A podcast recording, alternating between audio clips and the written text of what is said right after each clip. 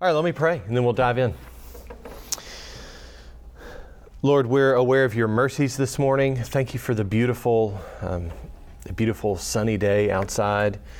Thank you for uh, our church. Thank you for the anticipation of worshiping together uh, this morning as we sing your praises, um, worship you in prayer and under the ministry of the word. And we just pray that your Holy Spirit would be at work among us uh, throughout this class this morning and over the next uh, few weeks, and also that your Holy Spirit would be with us as we uh, worship together and hear your word preached from Nehemiah today.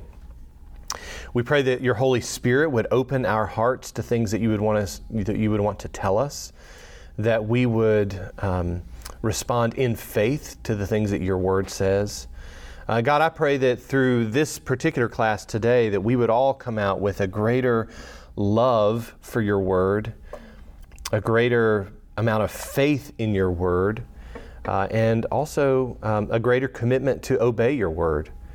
Lord, those are, those are the real goals, even though I want to explain things, but the real goals are that we would hear and obey and worship. So help us to do that, I pray, in Jesus' name. Amen. Welcome. Come in, come in. I have a couple of, I have a few more books. We will have more books next next uh, week. We've ordered some more, but we'll do one for family right now. And we have a handout as well, if you'd like it.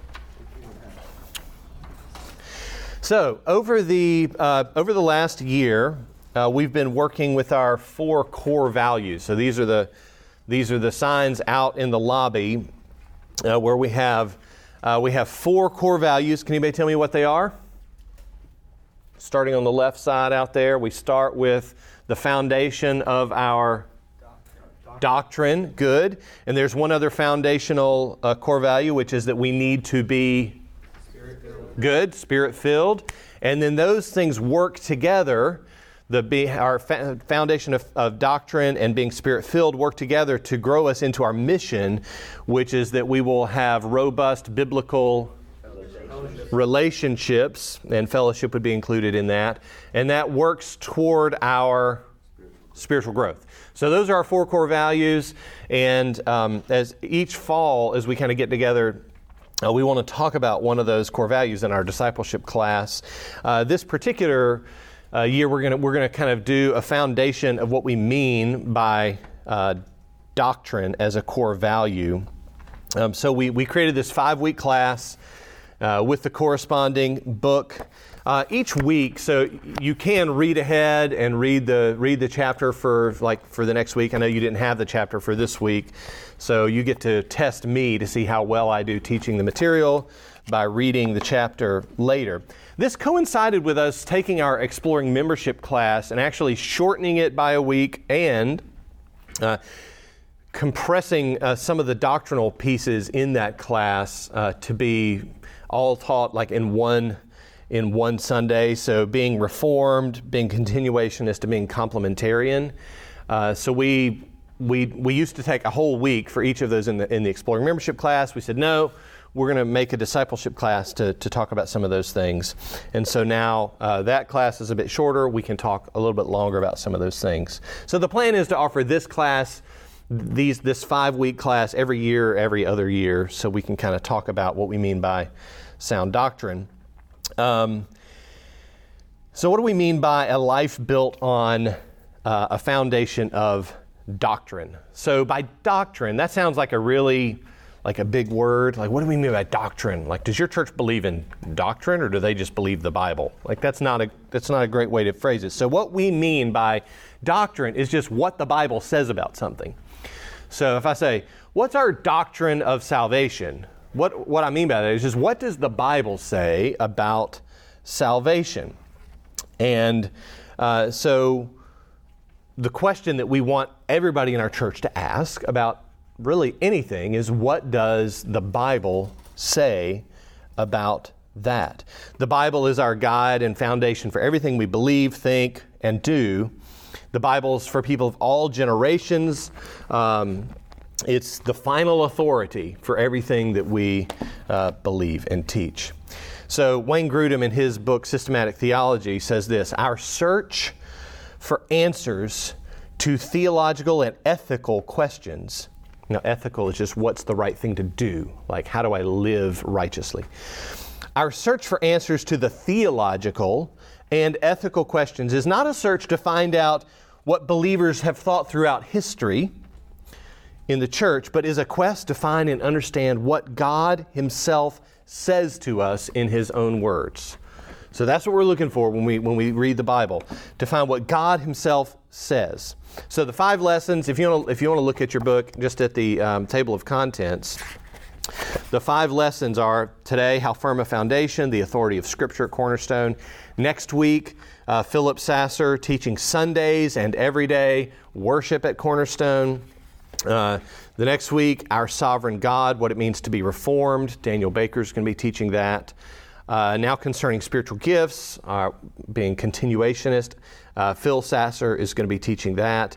And then male and female being complementarian, that'll be Benjamin Tangeman. Um, there is the, the Sunday after Thanksgiving, I believe we're not having this class on the kind of the holiday weekend, so we'll we'll try to make sure you know when everything is happening. Okay, and uh, so so last summer we took being reformed, which is one of the topics, and made a five-week class out of it. We plan on doing that for the other doctrines eventually. This summer is going to be different. This summer in July and August, we're going to actually teach through parts of our confession of faith as a kind of a discipleship class on Wednesday evenings. But today we have we have one topic. What do we believe about the Bible, about the authority of Scripture? So I'm asking three questions today. What is the Bible? What do we mean by the authority of Scripture, and why does it matter? So, those are my three questions. What is the Bible? What do we mean by the authority of Scripture, and why does it matter? I'm happy to actually send you guys or give you copies of my notes. I didn't print out, it was like 20 pages, so I didn't print them all out for you, but I'm happy to uh, post them on the website or something if that's helpful to you guys with the audio. Okay, so we're going to start with number one what is the Bible. So, any any just like anybody want to be bold and just give me an answer for what the Bible is? I've I've intimidated you with 20 pages of notes now. so what how would you answer the question what is the Bible? The Word of God. Okay. That's a good answer. The Bible is the Word of God. What else do we mean when we say the Word of God? We might mean something other than the Bible if we say the Word of God. We might mean Jesus. We might mean Jesus. Yeah, Jesus is also the Word of God. When we say the Word of God, we actually may mean what the Lord spoke specifically through a prophet, right? The Word of God could be like a specific saying in the Bible. But it's safe to say that the Bible, we, we call the Bible the Word of God. So here's some questions that I kind of ask when I think about what is the Bible. Is it merely one religious book among many? In the world? So that's a question we have to wrestle with. We're not going to really answer that particular question today about how we're supposed to think of other religious books, but I'll, I mean, the teaser is the Bible is unlike any other book, any other religious book. Another question Does it merely contain the Word of God, or is it the Word of God? In other words, is the Bible a book that, that does like have recorded some of the things that God says and other stuff? Or is the Bible itself the definition of what the Word of God is? Here's another question I would ask Is the Bible understandable as a book? Like, is it something we can understand? Is it relevant for today or is it outdated? I mean, it was written a long time ago. Is it relevant or is it outdated? And, and, and here's kind of a key question. We'll, we'll touch on this a couple of times today. Is the Bible, um, is there anything else we need to understand who God is and His will for our, our life and how to be saved? Or is the Bible enough to do that? So, those are some of the questions that I think about when I think about what is the Bible. Um, but as we just think about being creatures, being created beings, being human beings, one of the most important questions that we can ask is what is truth? And some of you have memorized John 17 17 before. Which says, Sanctify them in the truth, your word is truth. Now, it doesn't say your word contains truth or your word is a lot like truth. He actually says your word is truth.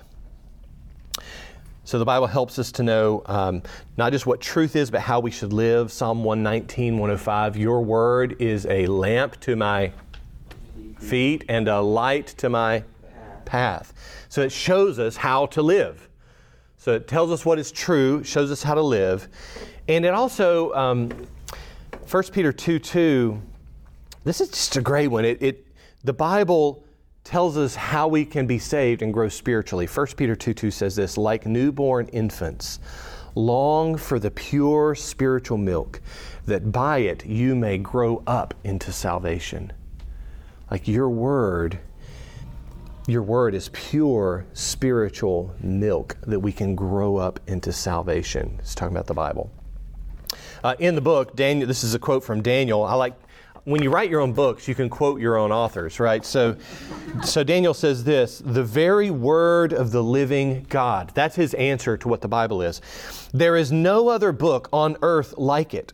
There is no other source of truth, perfect, holy, and trustworthy in the way that the Bible is. It is unique among all the writings in all the world. And then he goes on to say, to think rightly and to live rightly we have to think rightly about the Bible. How we view the Bible is one of the first principles that determines how the rest will go. If you get this right, you increase your chances of getting the rest right, and if you get this wrong, the rest crumbles. So, what we think about the Bible really matters. So, here I'm just going to kind of give a list of things that when I think about what the Bible is, um, these are some of the things I think about. First, the creation and writing of the Bible itself is a miracle and grace of God. What do I mean by this? So, we don't often think about this particular question, but God is over creation, God is infinite, there's no limitations on God. What language does God speak? Have you ever thought about that question? And yet, God has given us His very words in language that finite, limited creatures can understand. So when you think about, we, we, we, often think about the incarnation, which is when Jesus went from heaven to earth, was born as a human being, as a man, and lived as a man, and how miraculous that was. It's equally as miraculous that an infinite God that is outside time, outside history, outside creation can communicate His truth and will in a way that finite creatures can actually understand. That's what we have in the Bible. It's a miracle that God can condescend. He can come down to our level and explain to us who He is and what is true. Uh, second, the Bible is, is the Bible one book? Yes and no. Yes and no. It's all bound right here in one book. But the Bible is made up of how many different books? 66 books. Now that's a true answer and a false answer too, because are Ezra and Nehemiah one book or two books? They're one book in the Hebrew Bible. So when we talk about 66 books, we're talking about the 39 books in the, in the Hebrew Old Testament, which we have in English, and the 27 books in the New Testament, which we have in English and Greek. Um, but if, if you actually had the Hebrew Bible, like the minor prophets, they're just called one book, the 12, right? That's how they are in the Hebrew Bible. But we know what we mean when we say the 66 books of the Bible. Written over how many years? About when did Moses write?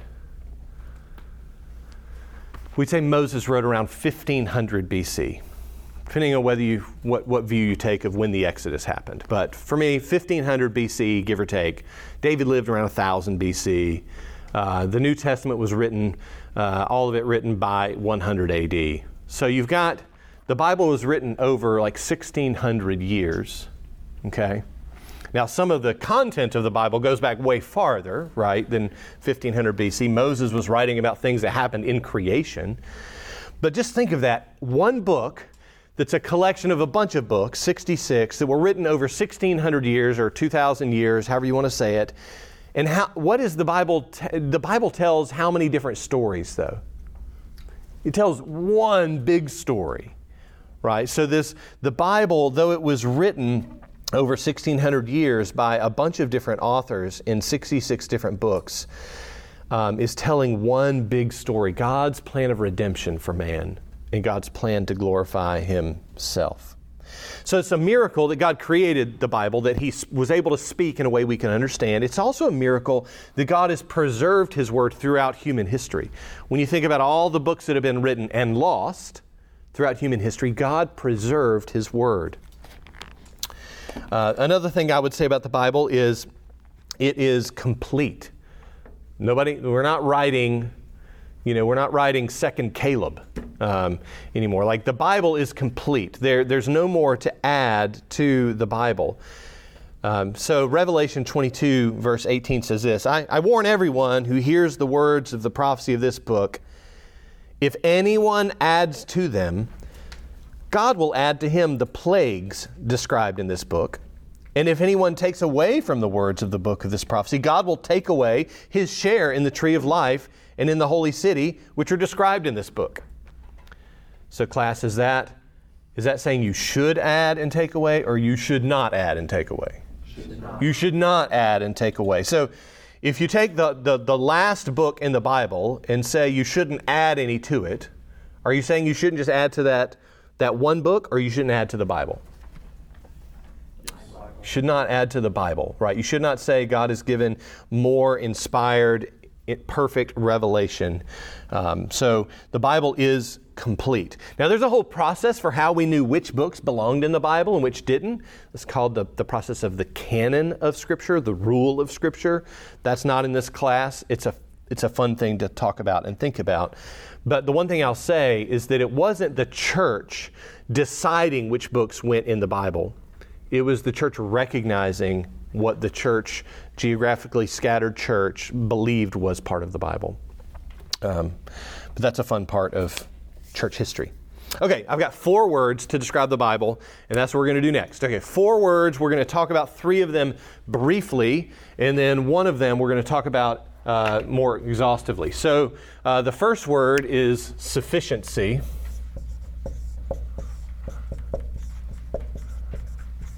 All right, the second word, clarity. Then necessity. Is that one C and two S's? And then finally, we're going to spend some time on authority. Now, in your book that I gave you, we mostly deal with authority, and that's what we're going to spend most of our time on. But I do want to use these other words. So when we talk about your doctrine of Scripture, and what do I mean by the word doctrine? What the Bible says about something. So when we talk about the doctrine of Scripture, these are four words that are going to come up in any theological text you're going to look at about Scripture, at least the ones that I would want you to read. Um, so what do I mean by each of these words? Well, sufficiency, let me just read from 2 Peter 1 3. It says, His divine power has granted to us all things that pertain to life and godliness through the knowledge of Him who called us to His own glory and excellence. Okay? He's given us all things that pertain to life and godliness. So, how many things are left out that God has given us? None. nothing's left out that God has given us that we need for life and godliness. And we've been given those things through the knowledge of Him who called us to His own glory and excellence. Knowledge of Him. Now, I'm, I'm going to take some liberty, and if I preached on this passage not in the last couple of years, but that knowledge of Him, we're going to say, is, is Scripture. Okay? So, uh, we're going to see some more passages in Peter which would help do that. So, basically, by sufficiency, we're saying the Bible is all that we need. It is sufficient. There's nothing left out of the Bible that we need to know God and to know how to obey God and to know how we ought to live our lives. So everything that we need about we need to know about salvation, everything we need to know about who God is, everything we need to know about what is right and wrong is in the Bible. Now, does sufficiency mean that it's easy to find all of those things? Not necessarily. Sometimes it takes work to understand the Bible, and that's why we get to uh, that's why we get to clarity. So the clarity of the Bible, uh, Grudem, uh, Wayne Grudem says this: the clarity of Scripture means that the Bible is written in a way that its teachings are able to be understood by all who read it. And he gives a qualification: all who read it, seeking God's help and willing to follow it. Okay, so it's, it's not just that some professor at UNC who like wants to study the Bible but he hates God and doesn't want to obey God, is he going to understand the Bible clearly? He's not. But the Bible is able to be understood in all its teachings by those seeking God's help and being willing to follow it. So I'm going to give you a couple of ways we know that the Bible is clear. So clarity just means clear, okay? Sometimes we use a more fancy word, the perspicuity of Scripture, but clarity is better for us. Okay, here's Deuteronomy 6, 6 and 7. Now I want you to listen as I read this and tell me how does this tell us that the Bible can be understood? Okay, here it is. These words that I command you today shall be on your heart you shall teach them diligently to your children, and talk of them when you sit in your house, and when you walk by the way, and when you lie down, and when you rise. So, what in that verse tells us that the Bible can be understood? Can teach it to your children. Can teach it to your children. The Bible can be understood by children. So that's one way we say the Bible can be is it, it can be understood. It can be understood by children. Or here in Psalm 19, verse 7 The law of the Lord is perfect, reviving the soul, the soul. The testimony of the Lord is sure, making wise the simple. simple. So, do you have to be wise to get what you need to get out of Scripture? No. Actually, the Bible says that the Bible makes simple people wise. So those that don't have a lot of understanding when they when they study the Bible gain understanding so it can be understood. Uh, in Matthew 12, Jesus is giving the Pharisees a hard time. And he said to them, Have you not read what David did when he was hungry and those who were with him, how he entered the house of God and ate the bread of the presence, and which was not lawful for him to eat, nor for those who are with him, but only for the priests? Or have you not read in the law how on the Sabbath the priests in the temple profane the Sabbath and are guiltless? So Jesus is rebuking the Pharisees, and he's rebuking them because they didn't understand what Jesus said was understandable in the Bible. So, why didn't the Pharisees understand it? Was because of a lack of intelligence? No. It was actually a hardness of heart. So, so if you approach the Bible with a hardness of heart toward God, there are things we're going to misunderstand or not understand. But if we approach the Bible with a asking God for help and, and a willingness to obey, then God will give us understanding. Um, that sounds like humility.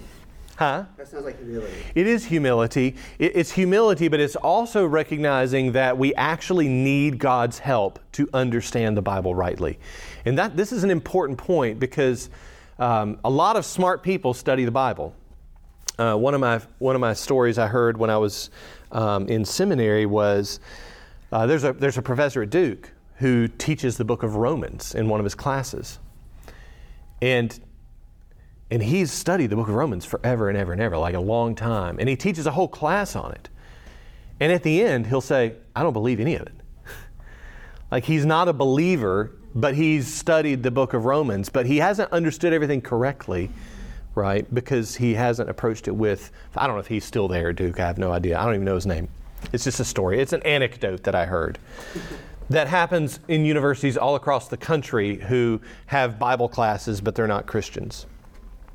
Um, but 1 Corinthians 2 tells us the natural person does not accept the things of the Spirit of God, for they are folly to him, and he is not able to understand them because they are spiritually discerned. So there's some part of understanding and applying the Bible to our lives, which means we need the illumination of the Holy Spirit. But all that speaks to clarity. The Bible can be understood by children and by the simple. Okay? Um, now, just because Scripture can be understood, does that mean that it's easy all the time? I mean, how many of you, when you get to Leviticus, or for me, it's Ezekiel, every time I get to the book of Ezekiel in my Bible reading, I just, I, I basically have to say, Lord, I have no idea what some of this means. Like, I, I don't know what I'm supposed to do with this in my life today. Like, my quiet time in Ezekiel is like, okay, so it's the wheel within the wheel. Like what what am I supposed to get out of that? So the, there are things. So so there are there's a whole discipline. There's a whole area of study called hermeneutics, which is how to study the Bible rightly, uh, and it's something that all Christians do even if they don't know the word. Like we're always learning. Part of our sermons, like when I'm preaching a sermon. One of my goals is to explain the text. That is one of my goals, and, that, and, and to inspire obedience to the text. But actually, one of my goals this is a, this is secret. One of my goals is to show you how to approach understanding the text so that you, when you read the Bible, understand the text. Not because John said this, but because, oh, but this is how, when we preach, this is how we apply other passages to explain this.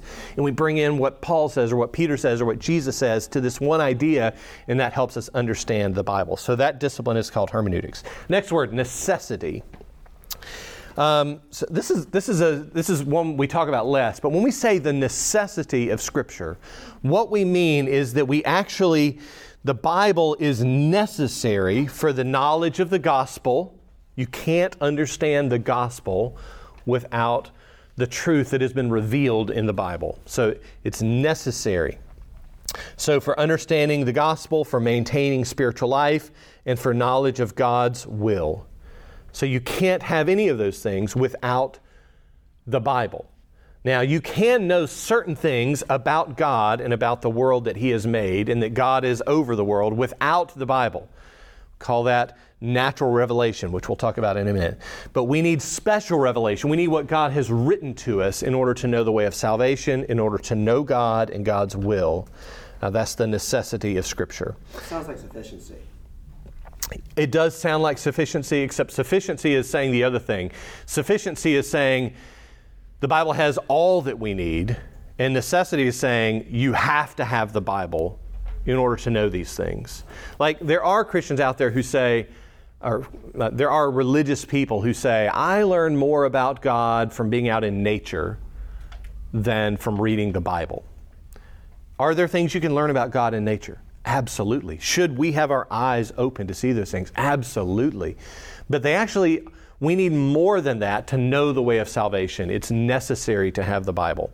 Uh, here are some examples Romans 10 17. Faith comes from hearing, and hearing through the word of Christ.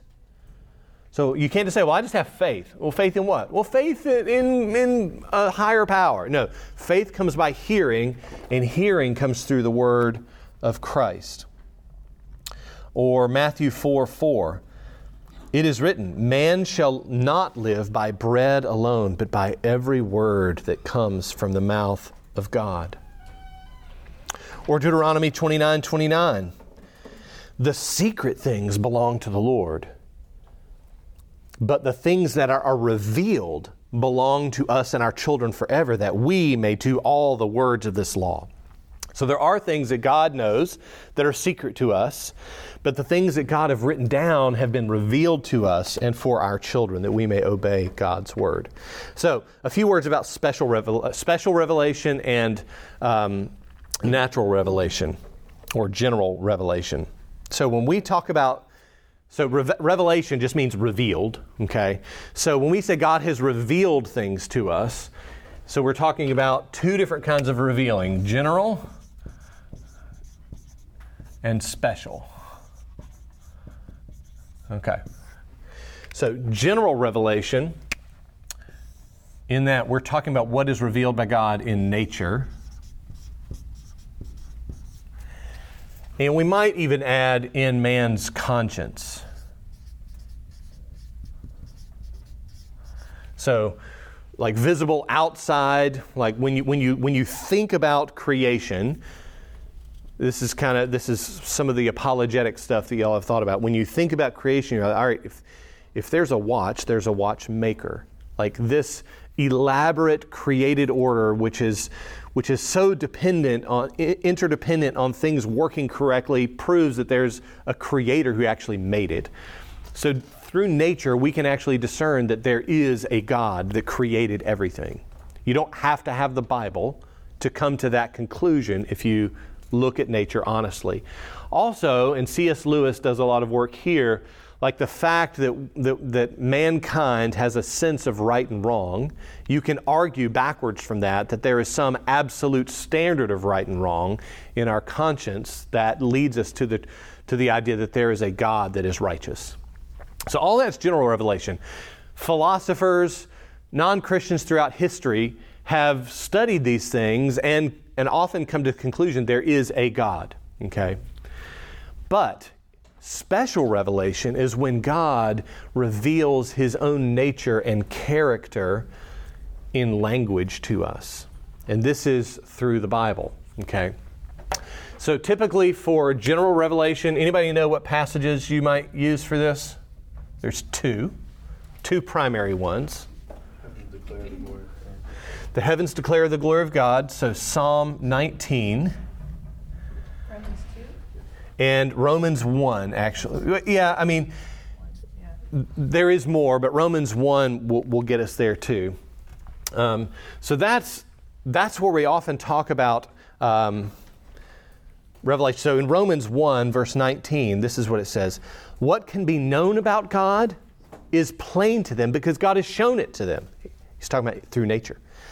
For his invisible attributes, namely his eternal power and divine nature, have been clearly perceived ever since the creation of the world in the things that have been made, so that they are without excuse. For although they knew God, Meaning they, they, they, they knew by what had been created that there was a God. They did not honor him as God, nor give thanks to him, but became futile in their thinking, and their foolish hearts were darkened. So even though God is revealed in nature, we suppress that truth in our sinfulness and don't understand. Um, so we listed Psalm 19, the heavens declare the glory of God, the firmament shows his handiwork, as as a passage for general revelation. But further along in Psalm 19, we get this the law is perfect.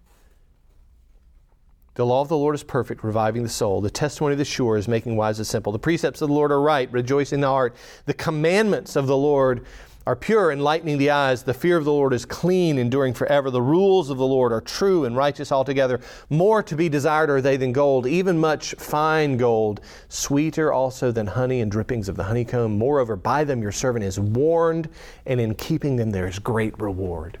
So you can know some things about God from nature and conscience, but the scripture, that special revelation, God directly communicated his character and will to us. All right, a couple other passages, and then we'll talk about authority. Proverbs 30, verse 5. Every word of God proves true. He is a shield to those who take refuge in him. Psalm 119, 89. Forever, O Lord, your word is firmly fixed in the heavens. Matthew 24, 35. Heaven and earth will pass away, but my words will not pass away. Hebrews 4:12 For the word of God is living and active, sharper than any two-edged sword, piercing to the division of soul and spirit, of joints and marrow and discerning the thoughts and intentions of the heart. Okay, those are some of my favorite passages about the Bible. Okay, number two, so we've, we've answered the question in some sense, what is the Bible? Let's answer the qu- second question what do we mean by the authority of Scripture? Now, I handed you a confession of faith. So why don't you take your confession of faith here? This is the Trinity Fellowship Church's confession of faith. Look at paragraph four.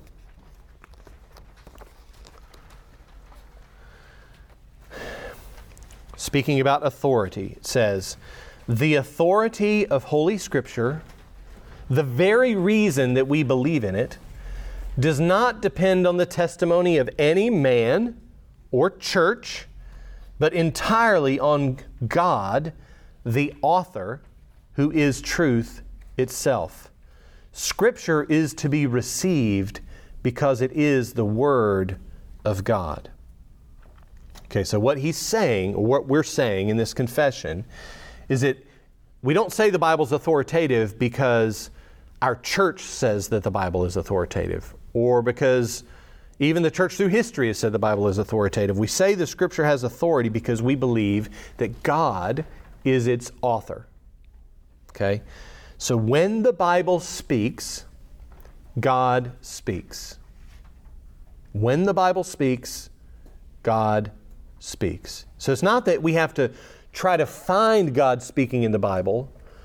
The very words of the Bible are God speaking to us. Perhaps the most famous passage on this is 2 Timothy 3 16 and 17. All scripture is breathed out by God and profitable for teaching, for reproof, for correction, for training in righteousness, that the man of God may be complete, equipped for every good work. So that word, scripture, is the Greek word graphe, okay? And that book is in the New Testament 51 times, and it always means the canonized scripture. It always refers to that. So all scripture is breathed out by God and uh, profitable for these things. So, that, so when we say breathed out by God, we mean God spoke it. Okay, it came from God's mouth. Uh, if you have your Bibles, look at 2 Peter again. I've, I've quoted from 2 Peter already. But 2 Peter chapter 1.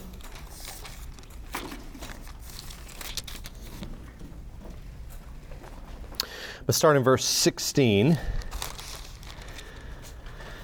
And I want you to read, read it along with me because I'm going to I'm going to read through um, through the end of the chapter. So 2 Peter 1, starting at 16. So who's writing 2 Peter? Peter. Peter. And who was Peter? He was one of the apostles. He was one of the disciples with Jesus. Okay? He was one of the disciples that actually saw some things that not all of them saw.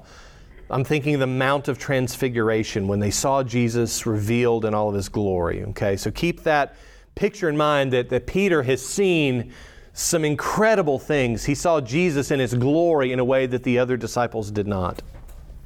So this is what Peter says. We did not follow cleverly devised myths when we made known to you the power and coming of our Lord Jesus Christ, but we were eyewitnesses of his majesty.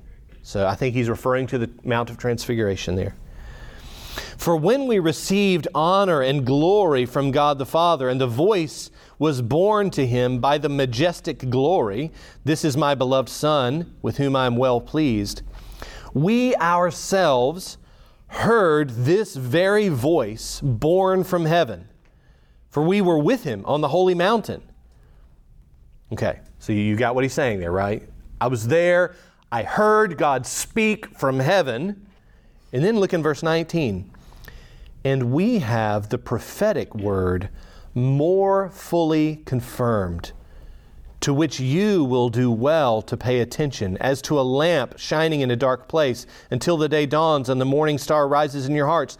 Knowing this, first of all, that no prophecy of Scripture comes from someone's own interpretation. For no prophecy was ever produced by the will of man, but men spoke from God as they were carried along by the Holy Spirit. So, this is what Peter's saying. Don't miss this. Peter was on the holy mountain, saw Jesus like glorified, and heard God the Father speak from heaven in an audible voice. And then Peter turns around and says, The Bible is more sure than that.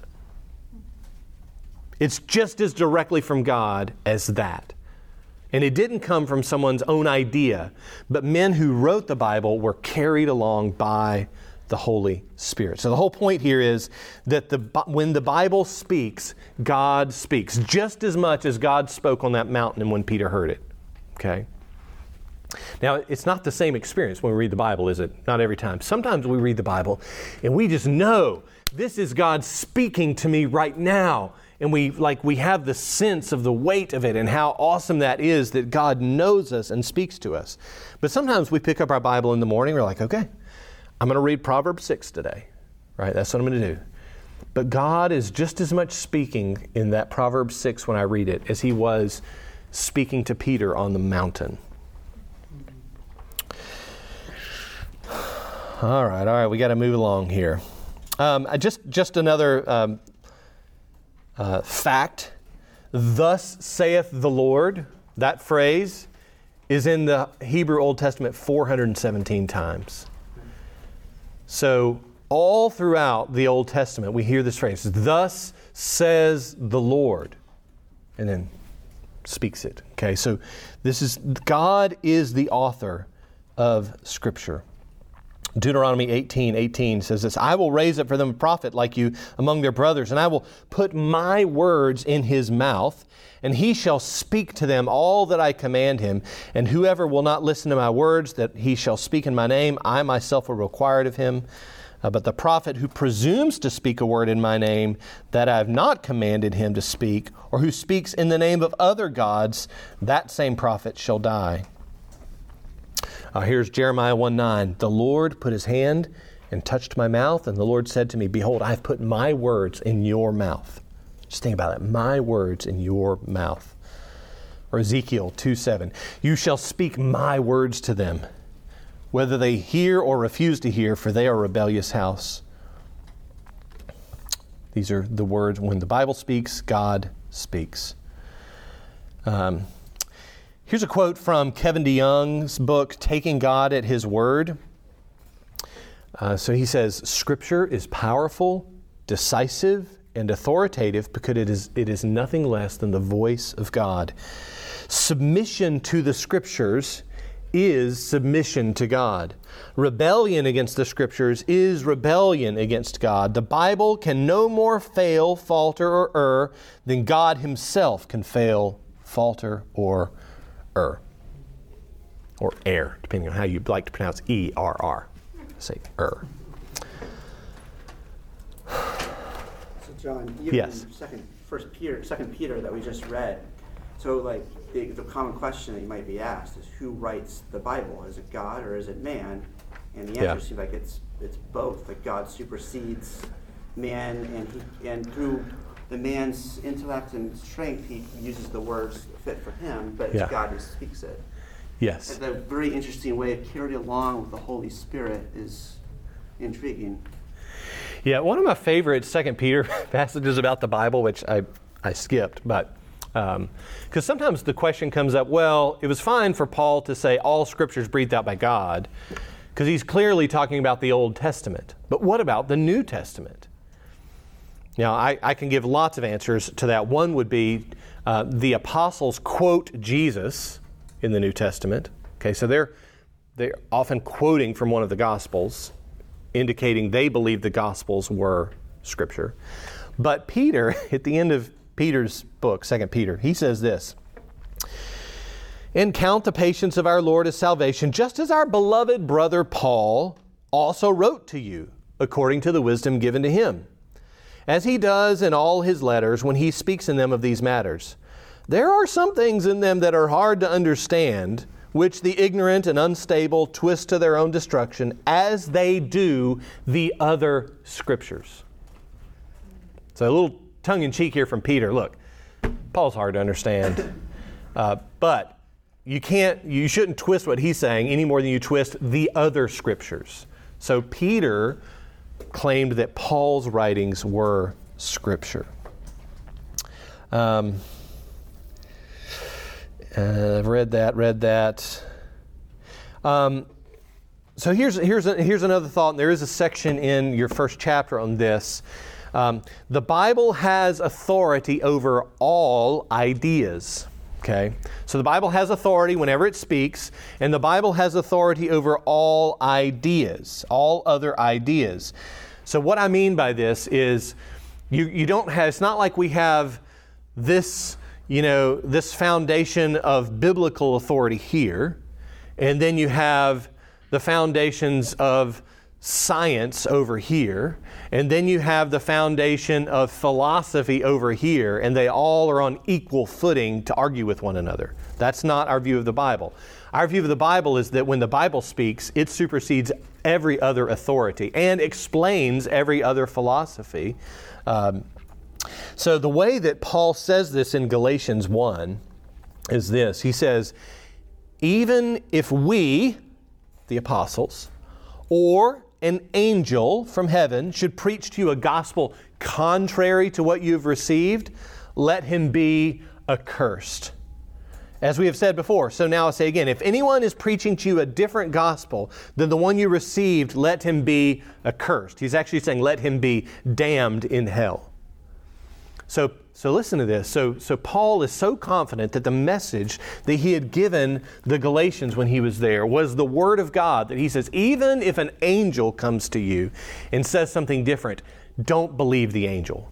Like the Bible is a more sure foundation. Even if the apostle, like we, we read in the New Testament uh, about lots of guys who started well and then fell away. Okay? So Paul's saying, look, even if I fell away, even if, the, even if one of the apostles like left the faith and gave you a different message, don't believe him because the Bible is the sure foundation. So there's another word which, um, which I didn't put up here, but we should talk about inerrancy. Okay. There's our word er the inerrancy of Scripture, and it's one N and two R's. That's why the word er didn't look like it was there. Inerrancy. There we go. That's better. This is another word we use when we talk about the Bible. Here's a definition The inerrancy of Scripture means that the Scripture in the original manuscripts does not affirm anything which is contrary to fact. So it doesn't ever err, okay? Scripture is never wrong about anything. Um, now, this is, a, this is an interesting one because a lot of people who sort of believe this sometimes want to debate this, whether the Bible has any errors in it. Um, so some would say that the Bible speaks truly when it speaks to matters of faith uh, and practice, like your religious faith. But actually, that's not how the Bible talks about itself. When the Bible talks about itself, it affirms that all things that were said earlier in biblical history were true. In fact, Jesus quotes the Old Testament, the facts in the Old Testament, uh, even the things that don't seem to be about faith and practice, he quotes them as being true. And that's true throughout Scripture. So the New Testament treats the Old Testament facts as true, um, so, so when we say the Bible's inerrant, we mean that the Bible contains no errors, that it is completely true. It never affirms something which is contrary to fact. Uh, another objection that people give to inerrancy is that, well, John, you just said that inerrancy re- applies to the original manuscripts of the Bible, the original autographs of the Bible. When we say autographs, we mean the original document that Paul or Peter or Matthew wrote. And we don't have the exact copy that they wrote, but we have exact copies of what they wrote. So, one objection in inerrancy is if you place inerrancy in like these original documents that were written, can we believe that the Bible we have is true? And the answer is actually yes. There is a whole area of study, which is fascinating, uh, called textual criticism, which takes the thousands, like over 6,000 manuscripts of the New Testament, and compares them all together and says, like we know this is the word of god because we've evaluated all the all the places where they misspelled a word. We know where they misspelled it because we have all these other copies that confirm that's a misspelled word. Um, so there's a whole area of study that says we we can have we can know with certainty that we can we have the word of god. Um, so the people who deny inerrancies, some of what they do is they deny like miracles in the Bible. Well, that couldn't happen. When the Bible says that somebody threw an axe in the water and it floated, like that's that's impossible. So the Bible must be telling a falsehood there. Or when it says that Peter walked on water and Jesus walked on water, or when it says that Jesus rose from the dead, like obviously that's not true because that can't happen. Well, they've come with some preconceived ideas of what's possible. Like if God is involved, it's it's possible, right? Um, uh, let's see what I want to say on that. Look, at uh, look at your confession again in, cha- in paragraph number ten, and then we'll answer our third question. The final judge for the examination and judgment of all religious controversies, decrees of councils, opinions of ancient writers, doctrines of men, and private spirits can be no other than the Holy Scripture, delivered by the Spirit. Our faith must rest when Scripture speaks. Okay, so we talked about what the Bible is. We've talked about what the authority of Bible means, and my our summary of what the authority of Bible means is when the Bible speaks, God speaks. Why does this matter, what we believe about the Bible? Okay, so I've kind of hinted at this, but not every church believes the same things about the Bible that we teach here. Okay? There are plenty of churches around us, all around here, that don't believe the same things about the Bible that we believe. Some believe that the Bible contains the Word of God, but that it isn't the Word of God. So there, there are things in the Bible that we can learn about God and what's true and about how to be saved, but there's also a lot of thoughts of man in here which are not from God. That is not what we believe. Um, some deny miracles in the Bible, even to the point of the resurrection of Jesus from the dead. Some believe the Bible is outdated, saying that some of the moral commands in the Bible don't apply today like homosexuality or uh, complementarianism, like the Bible's view of men and women. Like that's obviously so outdated, it can't apply today. But no, we say, no, the Bible is without error and transcends uh, historical contexts. Uh, some believe the Bible only speaks accurately in matters of salvation. Some believe only the New Testament is relevant to Christians. And we believe that all Scripture is relevant and authoritative and true for Christians. Some elevate religious experiences above Scripture. Now, we get accused of this at times because of our prophecy Mike. Like, charismatics typically get accused of elevating religious experience, like, well, this is what I feel like God's telling me. Um, and, and people rightly say, well, what does the Bible say? That's always a right thing to say. But we believe in spiritual gifts and prophecy and tongues, but we don't believe those things supersede what the Bible says. And we don't look for, um, I had a friend in college that they're always praying to receive a word from the Lord, but they rarely ever read their Bible. Like, we don't want that, right? If you want to hear a word from the Lord, read your Bible. And can the Holy Spirit reveal things to you? Yes. But like God has given you the Bible with everything that you need for life and godliness. Some churches elevate the words of traditions or man or religious institutions above the words of Scripture. And here I mainly mean the Roman Catholic Church. And we say, no, let's go back to the Bible. All right, so I've got uh, two final things to say. How should what we believe about the Bible impact us as individuals, and how should it impact us as a church? First, as individuals. If we believe this is true about the Bible, all the things that we've said, then we would treasure we would, we would really care about what God says. We'll treasure it.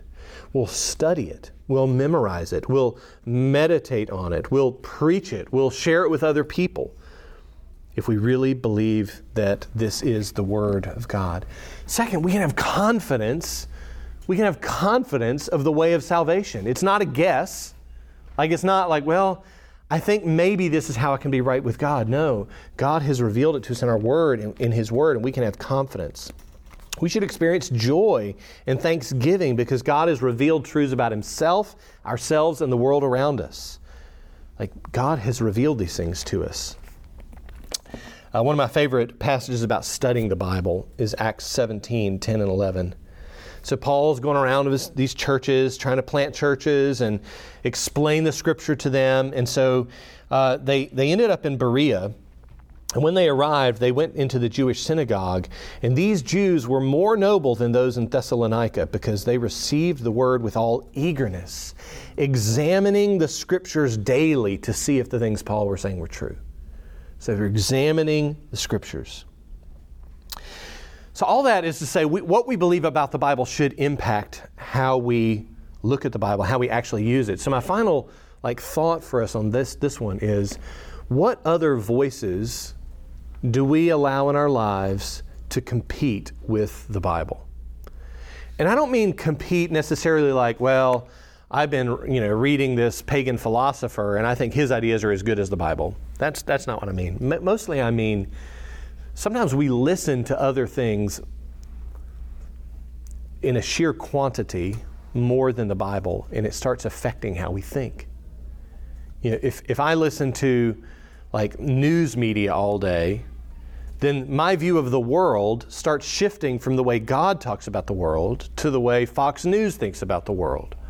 Like that's that's not helpful, right? It's not that we shouldn't shouldn't engage other things, but if I believe this is God's word and that God's word does a better job explaining the newspaper than the newspaper does explaining the world, then I need to spend more time listening to the word.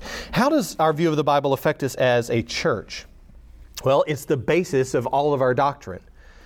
So basically, that means if if if if the elders like if somebody shows the elders, hey, the Bible says this, and y'all do this other thing which is contrary to what the Bible says, then we need to change, right? It's the basis of all that we do and teach. That's why we do expository preaching, preaching through books of the Bible, because we want we want our church to hear the whole counsel of God. So, where the Bible speaks clearly, we should speak clearly. Where the Bible, where the Bible doesn't speak clearly, then we need to allow a lot of freedom. Um, in our counseling ministry, our, the way we counsel is through what the Bible teaches. So, even in counseling, where we're dealing with people's individual problems, we believe the answer lies in the gospel and the Word of God. So, what do we do to put this into practice? I'll just leave you with this. So, Matthew chapter 7, 24 through 27. So, remember, I, we called this class How Firm a Foundation. Um, so, we're talking about the Bible as our foundation for doctrine. And this is what Jesus says Everyone then who hears these words of mine and does them will be like a wise man who built his house on a rock. And the rain fell, and the floods came, and the winds blew and beat on that house, but it did not fall because it had been founded on the rock. And everyone who hears these words of mine and does not do them will be like a foolish man who built his house on the sand. And the rain fell, and the floods came, and the winds blew and beat against that house, and it fell, and great was the fall of it. And I'm refraining from singing, The wise man built his house upon the rock. But what is the foundation? Did you catch it? Is the foundation what you believe about the Bible? In that verse. It's more than that. It was more than that. Yeah. So the so so in order for it to be founded on the rock, two things were true. Not just what they believed, not just hearing the words, but doing them. So if you want scripture to be your foundation, it's not just what you think about Scripture intellectually that matters. It's whether you submit and submit your life and obey what God says. Obviously, you need to think about it before you obey it. So you do need the first one. But Yeah, you have to hear it. Yeah. You have to hear, Hear it. hear it, and do it. And hear it means more than just, yeah, I read it one time and I went out and you know, no, it's it's I'm understanding what God says and then I'm putting it into practice. So it's not enough to have a good theology of Scripture if you're not submissive to Scripture. All right, well, that's what I've got, but I'll, I will answer questions if you have any specific questions about things I brought up. Anything in particular? Could be simple, complex. No? Kids, anything? Thoughts about applying God's law Okay. today, Yeah. So, what are my thoughts on applying God's law? specifically Old Testament. Yeah, so Old Testament. So, uh, so we typically interpret uh, the Old Testament law as being in three basic categories. Okay, if you want to be fancy, we call that the tripartite view of the law. Um, and so we would say there's there were ceremonial laws. There were um, there were um, moral laws, and there are laws having to do with the nation of Israel as a, as a nation, as a people. Okay?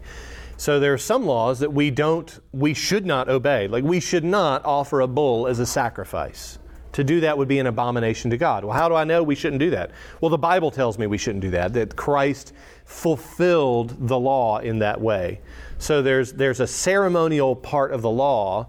Uh, we would put like the cleanliness laws, not that you shouldn't clean your room, kids, but the, the cleanliness laws like, um, you know, you, you shouldn't wear a mixed fabric.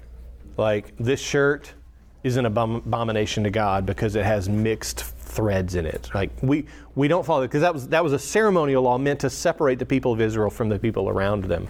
But the moral law which is encapsulated in the Ten Commandments, and then many other laws related to those things, are about what God desires, how God desires for us to live in righteousness. So there are laws in the Old Testament which are ceremonial or civil, having to do with the nation of Israel, which don't apply to us today in the same way that God's moral law applies. And if you wonder, is this a moral law or not? I usually, the simplest answer to that is how does it relate to the Ten Commandments? That's where I start, and then we try to go from there. That's a great question. But in general, our, our posture toward the Old Testament shouldn't be, I don't have to do this stuff anymore. Our posture should be, I need to obey God's word. The question is, is this part of the law fulfilled in Christ, or is it something that I'm supposed to live out as well? Excellent question. All right. Thanks for being here and appreciate it. So, if you come back next week, read chapter 2 on worship. And thank you for teaching. Yep. Who's teaching next week? Philip is teaching next week on worship. Thank you.